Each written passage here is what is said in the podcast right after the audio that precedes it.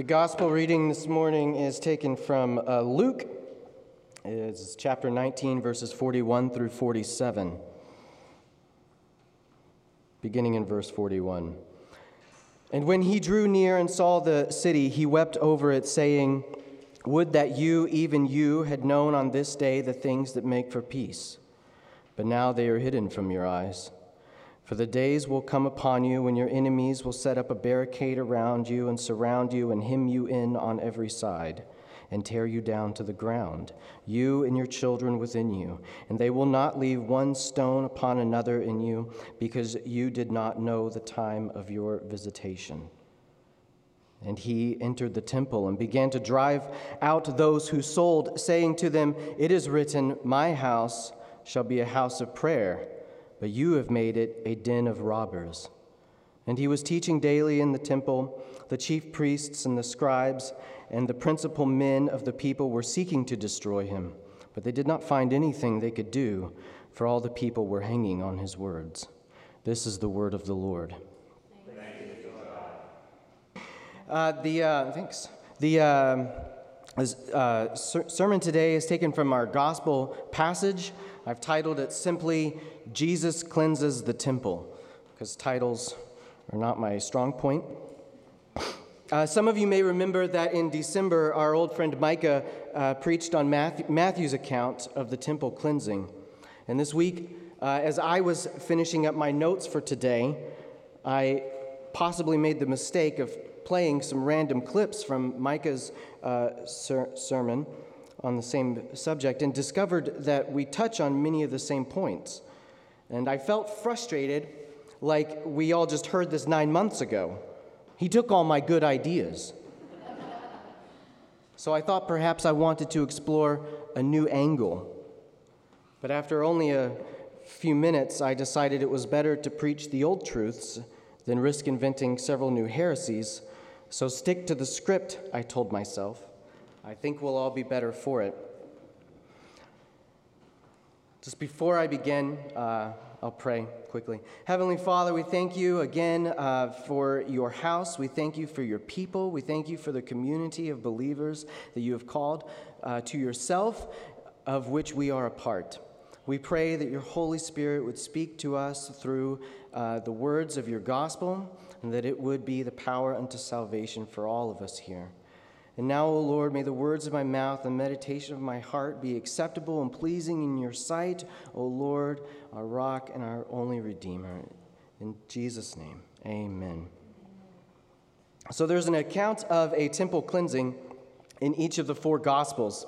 The Synoptic Gospels, uh, Matthew, Mark, and Luke, place the event towards the end of Christ's ministry on earth, and John tells of an event near the beginning of his ministry on earth. And I think it's correct to view these two events as two different events. So I will be examining the later event as it's told in Luke, Mark, and some details from Matthew. The temple in Jerusalem was the place of worship for Jewish and foreign uh, Gentile believers in Christ's day. And while Jerusalem may have been the Bible Belt of the Middle East, uh, there wasn't a temple on every street corner. Of course not. It didn't work that way. But while we have churches everywhere, I mean, you want to go to a place to worship, I can find exactly 188 results for churches and other places of worship in Kelowna. It's easy. Take your pick. Us Gentiles have a ton of places, places to worship nowadays. But a worshiper at the turn of the age there was the temple. It was in Jerusalem, and for the foreigner, the Gentile, the outer court was the only area of the temple where that repentant Gentile or unclean Jewish person could offer sacrifice and prayer to the God of Abraham, Isaac, and Jacob, the outer court. The foreign believer sometimes traveled what was then a great di- distance to offer acceptable worship to God that they loved and the God that they served. Charles Spurgeon put it this way he said, The temple was intended to be the center of prayer for all the children of Israel. Those who could do so went up to it a certain number of times every year. Others who were too far away to go prayed with their window open towards J- Jerusalem. I don't know if that's the direction of Jerusalem, but, but for there was the mercy seat. And beneath the wings of the overshadowing cherubim, there dwelt that bright light of the Shekinah, which was the index of the presence of God in the midst of his people. So, for those who loved God and wished to obey him and give him the honor due his name, the temple was sacred and it was important. In the Mark account, the Gospel of Mark account, in chapter 11, uh, verse 17, Jesus asks, Is it not written that my house shall be called a house of prayer for all n- nations?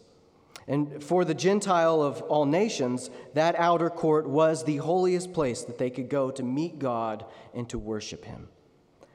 And the reason I belabor this point is because it is believed that that is precisely in this part of the temple where the merchants and money changers had set up shop.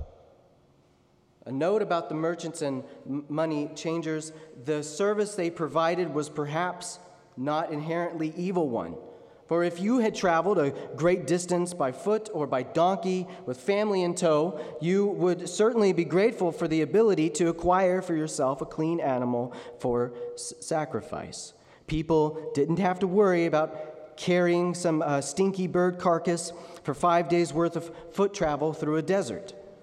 Purchasing a pigeon in Jerusalem was an acceptable means of obtaining a clean animal. The temple money offerings were required to be paid with coins that didn't bear the emperor's image. So travelers could bring whatever coins they had, and they could trade for coins from Tyre, the acceptable coins. The merchants and the money changers should have been a blessing for those who arrived travel weary and wanting to worship. But the merchants and money changers had set up shop in the area where the travelers were allowed to be, the only area. And if you walked into a church where you could only worship in the foyer or, say, the entrance by the washrooms, but all around you were tables of caged cooing pigeons and men calling out like car- carnies, step right up, get your coins from Tyree here, looky here, you need birds? We got them. It'd be hard I mean, church isn't supposed to be a distraction free zone. We have children, for goodness sake. But Gentiles offering prayers amongst the discordant cacophony of buying and selling and cooing was not the Lord's vision for the outer courts. And if it brings to mind a pre Reformation church selling indulgences to worshippers like a market of merit, then be reminded that we modern men are not above making the same mistakes as the merchants of old. Now let's look at Isaiah 56. Isaiah prophesied, in the foreigners who joined themselves to the Lord to minister to him, to love the name of the Lord, to be his ser- servants. Everyone who keeps the Sabbath and does not profane it and holds fast my co- covenant, these I will bring to my holy mountain and make them joyful in my house of prayer. Their burnt offerings and their sacrifices will be accepted on my altar. For my house shall be called a house of prayer for all peoples. The Lord God, who gathers the outcasts of Israel, declares, I will gather yet others to him, besides those already gathered. So Isaiah's vision is the vision for the temple, it's the vision for the outer court. Thus far, my introduction. I have two points I like to consider, very, very, very short points, especially the second one. But number one is what does this story tell us about Jesus? Well, the story tells us about Jesus and who he is. He clearly displays his authority as our high priest. He has the authority to enter the temple and give direction on its proper use. He doesn't enter and make suggestions, but he removes with force those things would have no place there. Worship is not a marketplace. Jesus quotes the prophet Isaiah saying the words, My house. But the words come with the resounding authority of being spoken again by the word of God himself. Isaiah prophesied the words, and now the word that became flesh had come in the flesh to speak again with force and with action. Jesus was showing them with action what Isaiah prophesied that God's house would be a house of prayer for all peoples. The gatekeeping uh, chief priests and scribes who had allowed the outer courts to be filled in such a way as to hinder Gentile worship were enraged. It says they were looking for a way to destroy him. Their authority was now in question as they watched the long awaited Messiah come and literally upset the cart. God's house had always been open to those repentant non Jews who believed in him. Christ was making clear with this sign that the gospel Paul would later preach in Romans 1 was the power of God for salvation to everyone who believes, to the Jew first and also to the Greek. And Paul says to the Ephesians in that chapter 3 when you read this, you can perceive my insight into the mystery of Christ that the Gentiles are fellow heirs, members of the same body, and partakers of the promise of Christ Jesus through the gospel. John Piper points out that God is the one who has mercy. Ethnicity is not decisive here. There is no merit with him, for we are all sinners. But Jesus assures us that we are welcome in the temple by trusting in his once for all sacrifice for sinners. Christ is the gatekeeper to God, no, no one else. So Christ's authority in this event is on display. Secondly, we see that Christ's concern is for his Father's house, and by extension, his Father's glory. We know worship is not a business or a game, and it's not entertainment or, or a club. And we dishonor God when we allow these things to creep in. Worship is solemn, it is repentant, but it is also joyful. It is a time to corporately deal with our worst selves, but also to rejoice in the forgiveness that we find at the table of Christ's sacrifice. And Jesus would not have God's house be turned into a den of thieves. You often hear this story cited as an example of uh, an example over the hippie Jesus caricature. The example of the uh, mild mannered Bruce Banner Jesus becomes the raging Hulk Jesus when he gets ticked off, but it's not that simplistic. Bruce becomes Hulk when he loses his temper, but Jesus acts with intention.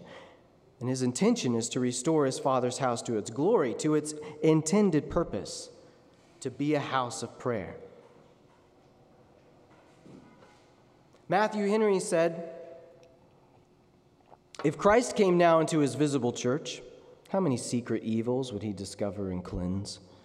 How many things daily practiced under the cloak of religion would he show to be more suitable for a den of thieves than a house of prayer?